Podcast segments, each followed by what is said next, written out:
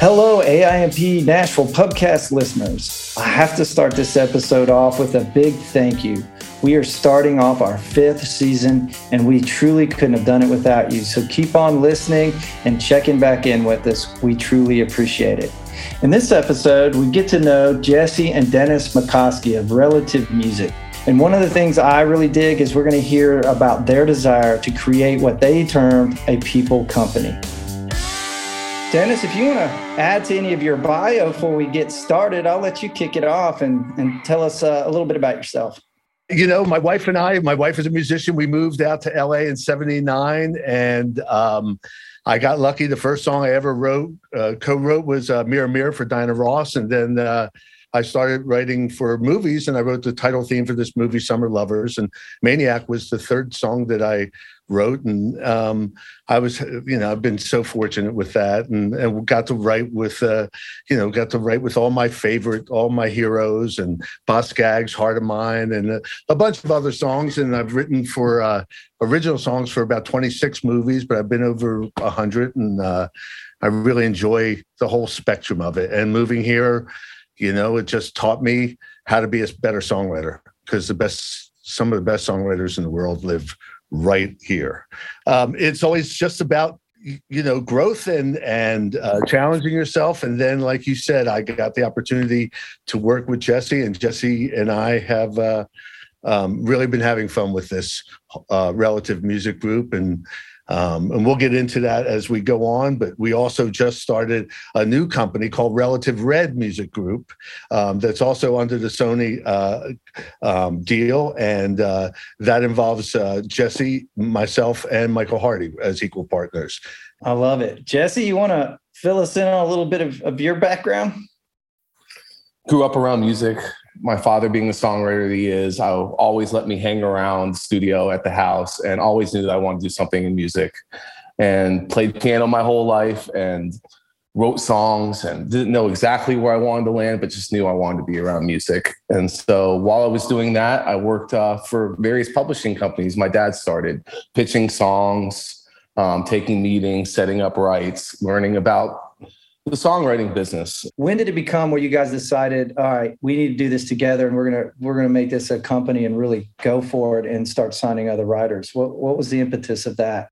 Michael's first deal was coming up with my dad and uh, his former partner in a publishing company, and I think Michael was coming to a point in his career where uh, he wanted more individualized attention. He just wanted uh, a different look than he had before, and I was on the road with Bailey Bryan, um, playing piano and doing things with her, and just realized the opportunity and how talented Michael is, and how much I believed in him.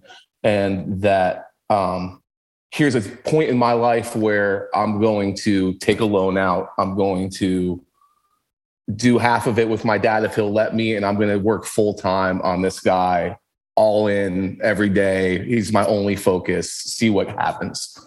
And that's where that's what happened. And it was the best, probably the best, obviously the best decision I made business wise in my life. So, hey, as they say, that's not a bad uh, investment on on any level. And and you know, a lot of industry people know, but sharing uh, as much as y'all feel comfy on this. What I also appreciate, not just that there's family, but to speak to to Hardy, what a loyal guy. Because I know at the time his deal, his first deal came up, he was possibly one of the hottest writers in town. And everybody and their mother came after him. And I could not be more, uh, I guess proud's a word, because I love loyalty, but it just is so cool to see that he continued to work with you guys and put his belief in what you guys are doing together. And, and that, my friends, doesn't happen all the time. That's very unique. So a little shout out to Hardy for his loyalty on that one. We do not take that for granted. No, I can speak to that so tenfold. Um, Hardy has been the most loyal, and he's been the, the easiest person and the most professional person that I've ever worked with in my career. And I know Jesse feels the same way. And his he could have had any deal anywhere that he wanted. Um, and uh, he decided to stay with us. And uh, like Jesse said, we are so grateful and so aware of it. And, you know, that's one of the reasons we started the new company, and that's why we're building something together.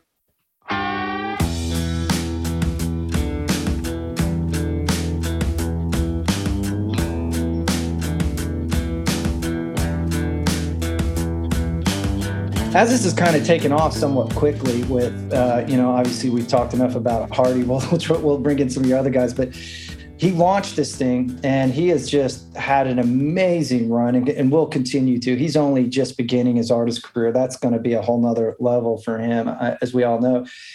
How's this uh, affected the growth? I mean, it, there's so much that comes in. Is there any growing pains, or what, what are some of the challenges you guys have seen? And maybe you can touch on like having him as an artist now and not always writing. Is that affected his output or the ability to get outside cuts, or how's that been going? He doesn't have as many days as he used to have to write, but any day that he has available, he wants to write. He just loves it. Uh, it's not like he's Um, doing it just for his job. He, and he's not just writing for himself all the time either. He's writing all different types of songs, and it, he's been getting uh, just as many outside cuts, I feel like, now with his artist career going on as he did before, if not more. It's more just a balance, uh, trying to find a balance to where he doesn't burn himself out by going too hard, because he does want to write that much and he doesn't want to let anybody down. And that's the type of guy that he is.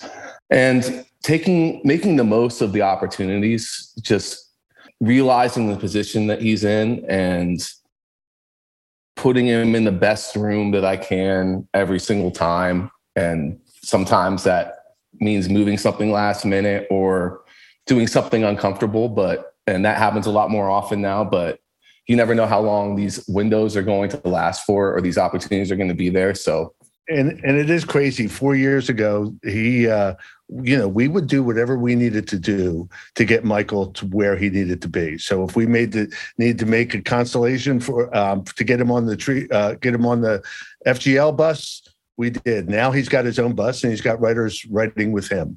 So, you know, we keep doing what we think is right for our writers. Yeah, it's a Game of Thrones. You know, we're all kind of. Uh...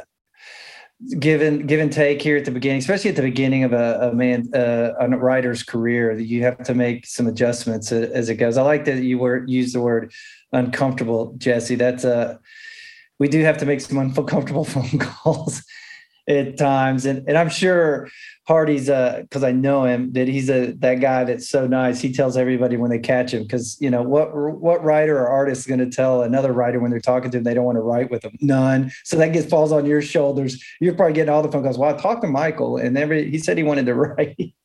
Nothing like being the bad guy, right? And, um, right, and most of the time he really does want to too. It's just there's only so many days.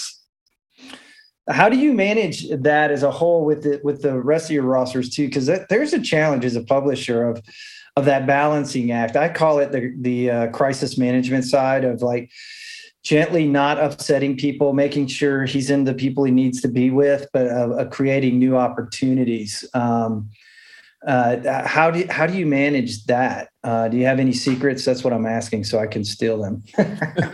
I take it, you know, one at a time. I, everything's differently. I don't have any magic formula or anything. I try to be as real as I can about it. It is what it is. I think that most of the other publishers know what's going on too, even if they don't say it right away. Like they they know, and yeah, as as positively as possible every time, and one at a time. Yeah. Is he, do you have a, uh, I know the answer to this, I think, but do you have a process you use when you're particularly, let's say, a new writer or artist? Is there one you weigh when you're going to drop somebody like that in? Do you, what's your gut on those kind of, those kind of calls? Because again, as you mentioned, if you want to stay ahead of the curve, you got to find the new stuff too. What's the, what's your process for, for bringing those kind of things into Michael, especially as, as, as he is a partner now and he, he's signing things? And how often is he going to be involved with his own writers? Because I find the secret to those successes is finding a writer. Well, Dennis knows this as a writer and a publisher, of not only signing them, but bringing them into your rights, creating those opportunities for them. Um, and what does that look like, and, and how's he approaching that right now? He's taking a lot of ownership in all of that. Uh, for new artists, he is always, he's a very aware that he doesn't want to just get locked in the same group of people and not and miss out on somebody new that's great. So if someone new comes along, um, I'll send it to him and he'll listen right away. And if he digs it, he'll, he'll try somebody new if he really likes it out of nowhere. And um, for the other writers with him, like we were very conscious of signing people like Zach and Nick both write with Hardy a lot before we signed them. And he loved writing with them anyway.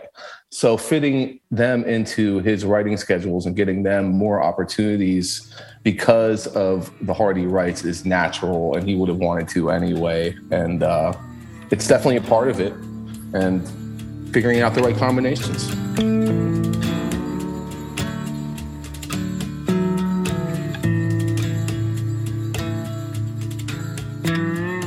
As you guys uh, continue to grow, I mean, I think you have the opportunity to become another Smack Publishing. For those of you that, out there that don't know, Shane McAnally's publishing company, which is right now is one of the leading industry publishing companies. And I think you guys have the potential for that with the strength and, and uh, the writers you're signing. And again, having that, when you can anchor a publishing company with your Sears and Roebuck, your Hardy, and then bring in your Zacks, your Nicks, Uh, and you, you have your artists in development like Bailey. Uh, it really is a good recipe for success. Was how was a lot of that intentional, or uh, you know, or how are you looking at it as as a team um, on how you continue that growth process?